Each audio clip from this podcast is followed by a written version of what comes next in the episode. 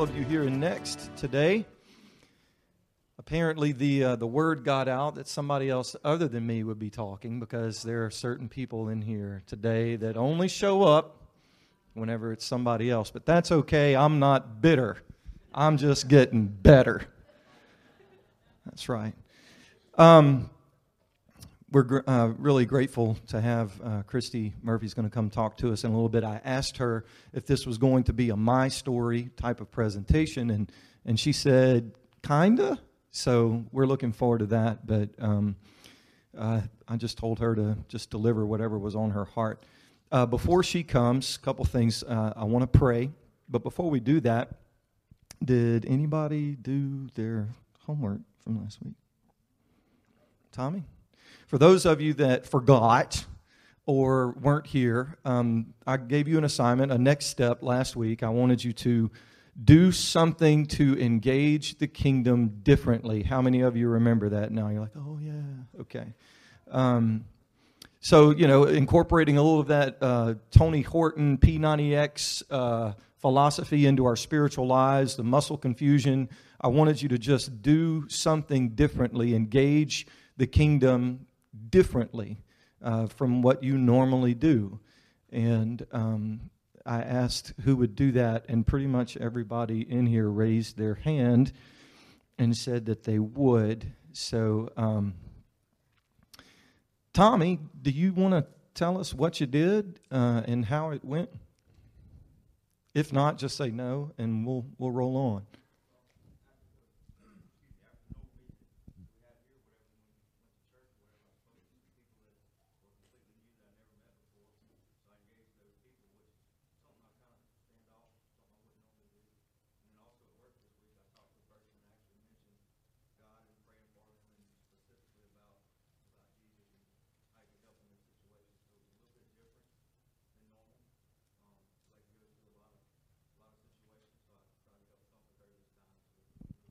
Man, that's awesome because that's that's at least two lives right there that were touched this past week because you were willing to do something different, and um, they may not have been touched otherwise. So thank you. Anybody else? Who's going to try again this week? Lord, please help them not to be liars again this week. Again this week. Uh, let, us give it another shot this week. Um, to be uh, completely transparent, I tried, and the avenue that I uh, that I attempted didn't work out. I've got to find either another way to do it, or or um, something different to do. One particular person I'm trying to reach out to, and just can't get in touch with them for one way and for whatever reason. So um, I'm going to have to try again this week as well. Uh, but um, try again. Try again this week to engage the kingdom of God differently from what you normally do. Just one step outside of your comfort zone can make a huge difference, not just for you, but for somebody else. Cool. Uh, we're about to get Christy up here, but before she comes, uh, would you just pray with me? You don't have to stand. Let's just uh, bow our heads and pray. Lord, you are an incredible God, and I am so grateful that I can come to this place today and be with these people and experience what I'm going to experience today.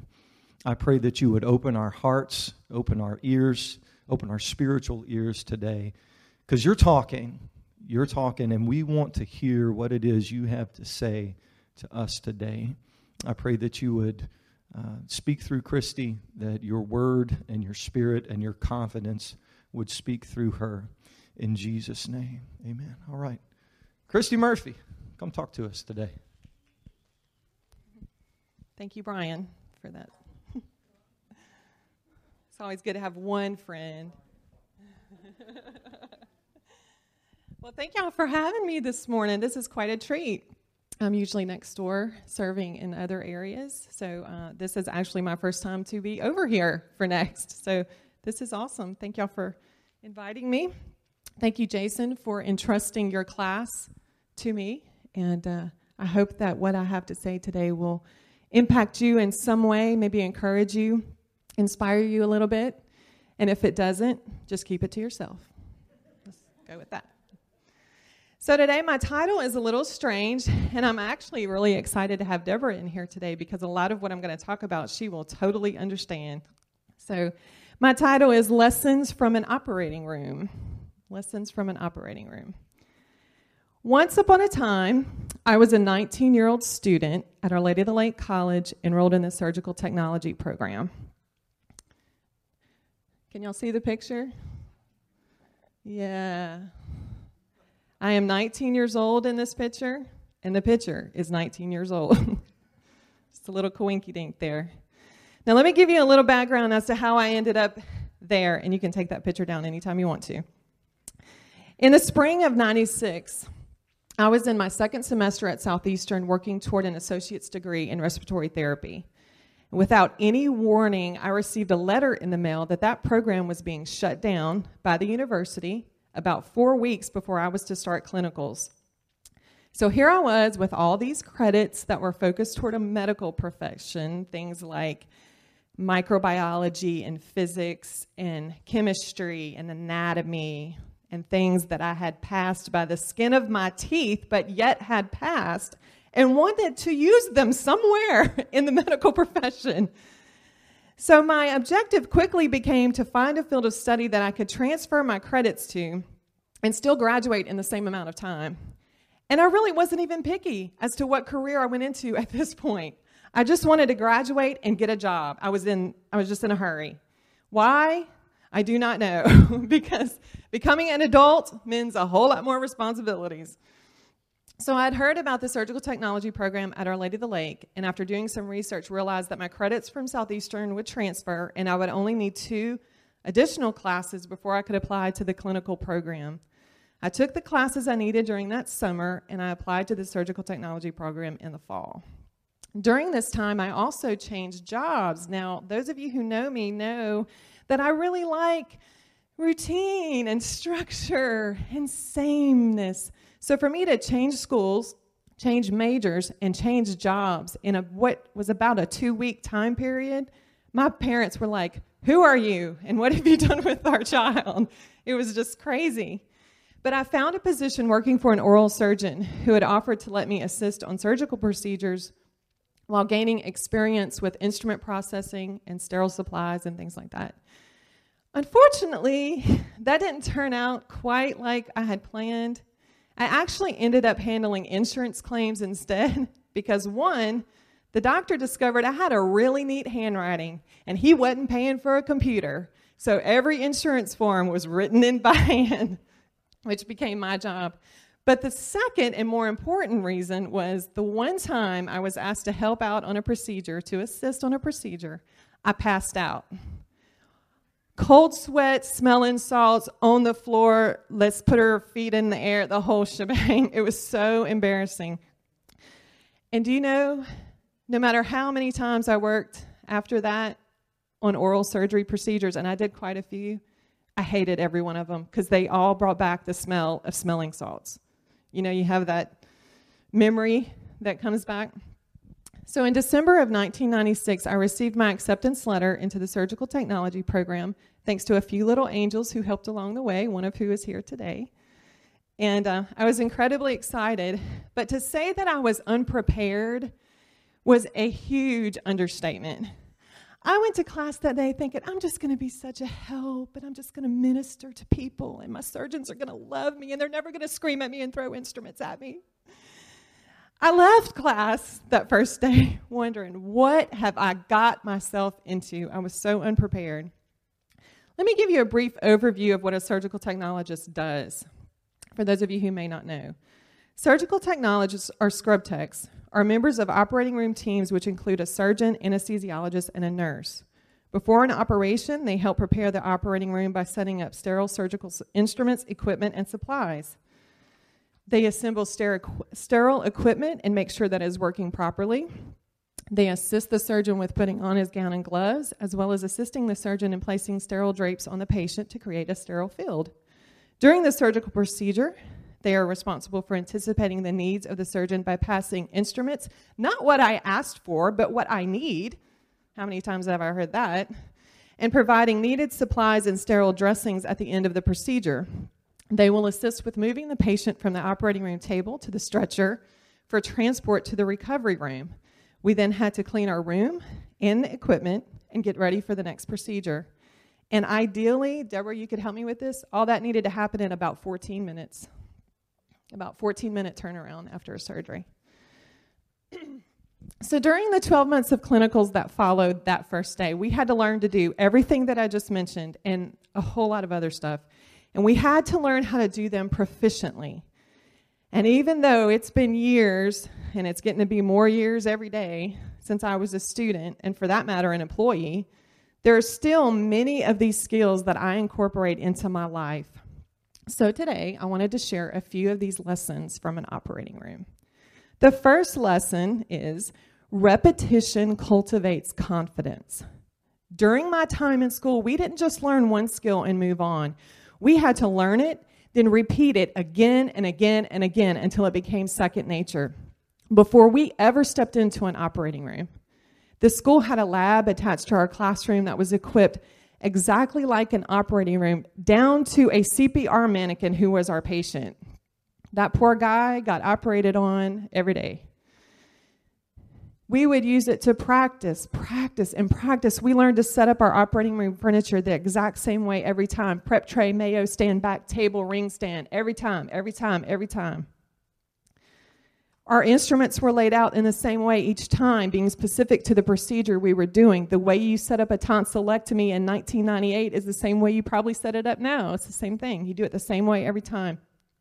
We would assist on the same types of surgeries numerous times, but with the repetition of these tasks, our skill set and abilities developed more and more. We were able to reach a point where we didn't have to think about each step, but we could just do it. By the last semester, we had become confident enough to work alone, and there were many times we would get to scrub in without an instructor standing beside us. This was always a huge milestone and a red letter day for us, but it didn't happen overnight. It came about by hours and hours of repetition. In 605 BC, the Babylonians conquered Israel, taking many of its promising young men into captivity in Babylon. One of these men was Daniel. Through a life of hard work and obedience to God, he had risen through the ranks to become one of only three administrators over the provincial governors throughout the kingdom. In fact, Daniel was so honest and hardworking that the other government officials who were jealous of him could find no reason to remove him from office. So they tried to use da- Daniel's faith in God against him. They tricked King Darius into passing a decree that during a 30 day period, anyone who prayed to another god or man besides the king would be thrown into the den of lions. Daniel learned of the decree, but did not change his habit of prayer. Daniel 6 and verse 10 tells us when Daniel knew that the document had been signed, he went to his house where he had windows in his upper chamber open toward Jerusalem. He got down on his knees three times a day and prayed and gave thanks before his God as he had done previously. As he had done previously. He had established a pattern, a discipline in his life and through this discipline, discipline, this repetition of action, he had gained confidence in the one who shut the mouths of the lions and delivered him for what should have been a death sentence. And that confidence was not going to waver because of fear or intimidation or even the loss of his position of influence. Our relationship with God is not something that's just going to develop because we hope it will. It's not going to be productive or healthy with intermittent or sporadic attention. And it does not magically appear once we have a title or a position. Like Daniel, it is through daily discipline and repetition that we grow in our relationship with Him and in our confidence of who He is and in what He can do in our lives. Let me give you some examples. It is through daily repentance that we die to self. We decrease so that He can increase. It becomes less about us and all about Him. Through daily worship, we give God pleasure and we magnify Him or make Him bigger in our lives. Through daily prayer, we communicate with God and He communicates with us. Through daily time in the Word, we feed our souls with the bread of life and we put into our hearts sustenance that will sustain us and keep us spiritually strong. By doing these things on a daily basis, we develop strength and confidence in God. We equip ourselves with his armor.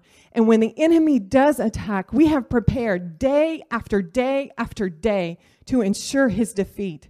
We can be confident in God because we have repeatedly engaged his presence and his power. Repetition cultivates confidence. The second lesson is you have to learn the language. An important process in the development of a scrub tech is learning the language of surgery. We had to learn the names of instruments and procedures and supplies and equipment. We had to learn such technical vernacular such as X marks the spot. When in doubt, throw it out. That applies to equipment and supplies, not body parts. Are the one I still use all the time, and y'all probably use this too lefty loosey, righty tighty. We learned very important acronyms like FLK, which actually has no medical significance at all. If your nurse came in the room and said you had an FLK on the schedule, it just meant you were going to see a funny looking kid at some point in the day. FLK, funny looking kid. But it sounds medical, you know. But the most important thing we learned was medical terminology and how words are combined and what prefixes and root words and suffixes mean. Medical terminology can be very confusing if you do not learn what the parts of the word mean. For example, hypothermia and hyperthermia are not the same conditions and have to be treated very differently. If you get them confused, your patient is going to have a very bad day. But through learning the language of surgery, we could understand the problem the patient was experiencing, as well as prepare for the process that the surgeon was going to use to fix it. It is just as important to us as Christians that we learn the language of Jesus, that we can know and identify who he is. And when we are faced with a spiritual problem or diagnosis, we can go back to the language or the terminology we have learned that we and we can learn how to understand the process that is going to be needed to fix it. So when we are diagnosed with worry about the future, we can go back to our terminology that says, For I know the plans I have for you plans to prosper you and not to harm you, plans to give you a future and a hope. When we are experiencing burnout or fatigue, our terminology tell us, let us not become weary in doing good. For at the proper time, we will reap a harvest if we do not give up. When you're so burdened with life and stuff, you feel you're going to crumble under the weight of it all. I love this version of 1 Peter 5 and 7. It tells me, casting all of your cares, your anxiety, your worry, and your concerns once and for all on Him. For He cares about you with the deepest affection and watches over you very carefully. What awesome language that is, and a reassurance that God, God loves me that much. The language of Jesus, the terminology of our Savior and Redeemer, it gives life and it is saturated with authority and power. When you are feeling spiritually sick, remind yourself of some of these things. He is first and He is last. He is beginning and He is the end. He always was, always is, and always will be unchanged, unmoving, unshakable. That's the language of my Jesus. He is light, He is love, He is comfort, He is peace. He is goodness, He is faithful, He is mercy, and He is oh so kind. He is righteous, He is holy, He is our Savior and our God, and He is Lord over all, in all, and through all. That's my Jesus. That's the language of my Savior. And I can identify Him and I can know Him because I learn it day after day, day after day. Amen. Amen. The third lesson I want to talk to you about is a concept called economy of motion. Now, I, I told Nate I had to look this up to make sure it wasn't just something my instructors had made up when I was in school, but it is a real thing. The principles of economy of motion form a set of rules and suggestions to improve manual work and reduce fatigue and unnecessary movements by the worker, which can lead to reduction in work related trauma. Or, in simpler terms, don't do in five steps what could take you two. In the surgical context, it means that you open your supplies in a certain order so that you can find things quickly to organize your tables and you're not fumbling around dropping things. You do not want to drop something that was the last thing they had in the core and you don't have another one. That's not a good thing. Your doctor will not be happy with you. This concept teaches you to pull your tables close so that you're turning at the waist and you're not really moving your feet. You pick up multiple instruments at the same time, never just one thing. You set up your instruments and supplies in the order they will be used. Bandages don't need to be opened first, being that you're to use them at the end. It's economy of motion, it's saving steps so that you're not exhausted before the day has even begun. It's pacing yourself. It's giving each action a meaning, a purpose, an intent. It's not wasted steps, but instead, it is ordered steps. Psalms 37 23 says, The steps of a good man are ordered by the Lord. They are dictated by the Lord. They are set in place by the Lord. Matthew Henry explained it like this By his grace and Holy Spirit, he directs the thoughts, affections, and designs of good men. By his providence, he overrules events so as to make their way plain. He does not always show them his way for a distance, but leads them by step by step as children are led.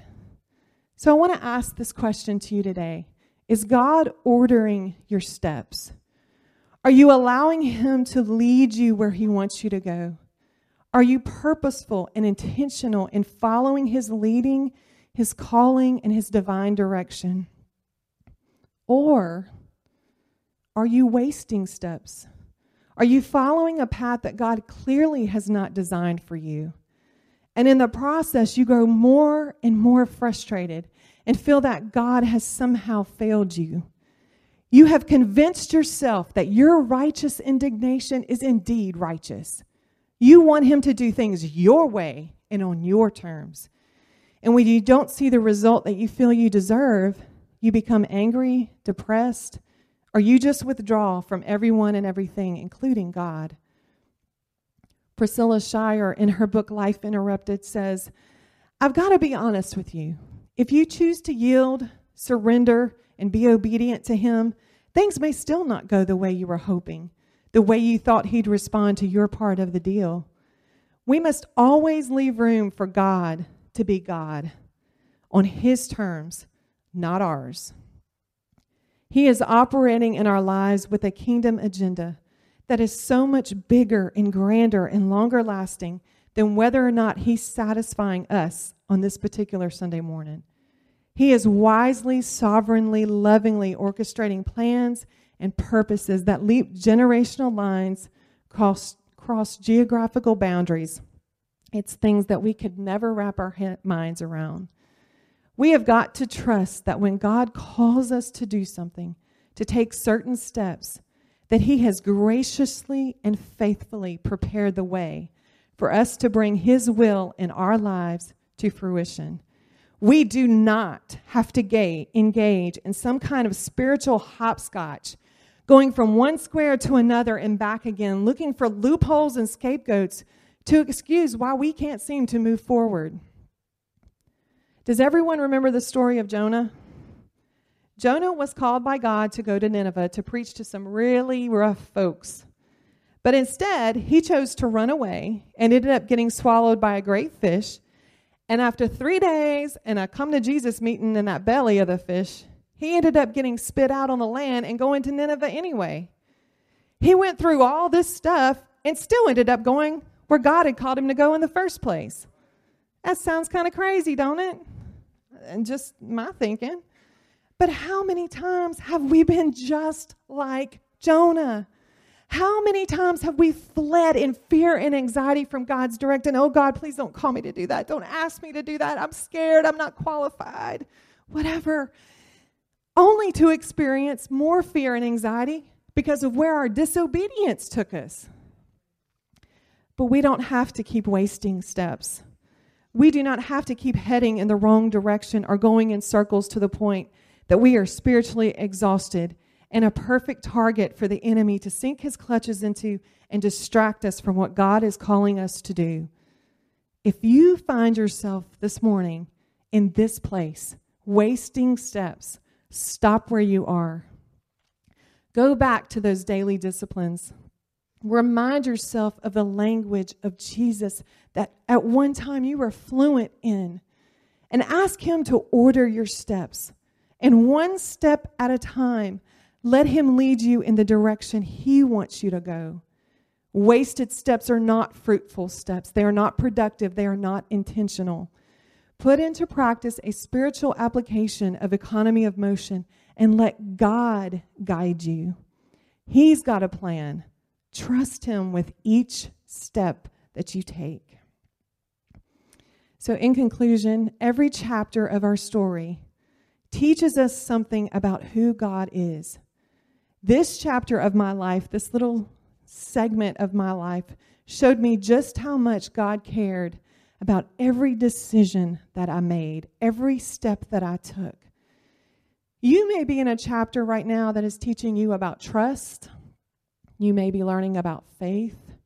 Or you may be in a season that you don't feel you're learning nothing. You don't know what God is doing. But just wait. And we've all been there. We have all been in that season. But just wait. Just hold on. There is a lesson to be learned.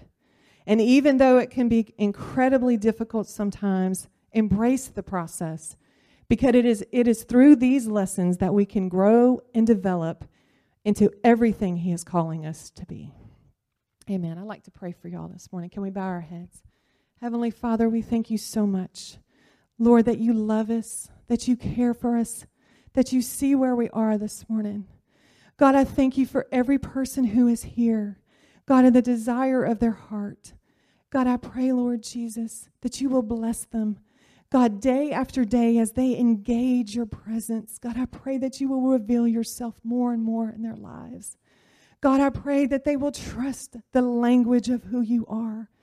That when things come against them, when battles are in being engaged against them, God, that they can trust that you are their deliverer, that you are their strength, that you are their help, because they have learned your language. And God, I pray that every step they take, every step they take will be steps towards you, to your divine purpose, to your divine will in their lives. We thank you, Jesus, that our confidence continually rests in you. We thank you for this day and for everyone here. In the precious, matchless name of Jesus. Amen. Thank y'all for having me today.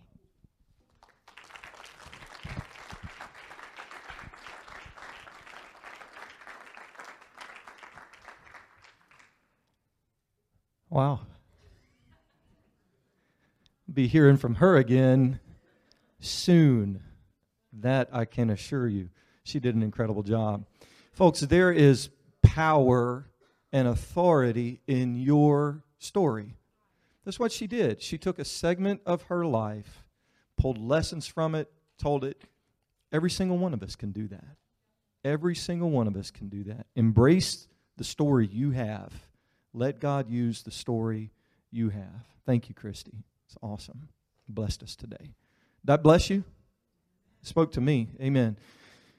Next week, we're going to start a new series. Um, I'm excited about it. Uh, here in this class, it's it's uh, it's called "Losers Like Us." Losers like us, and uh, it's taking the uh, yeah, you're all losers.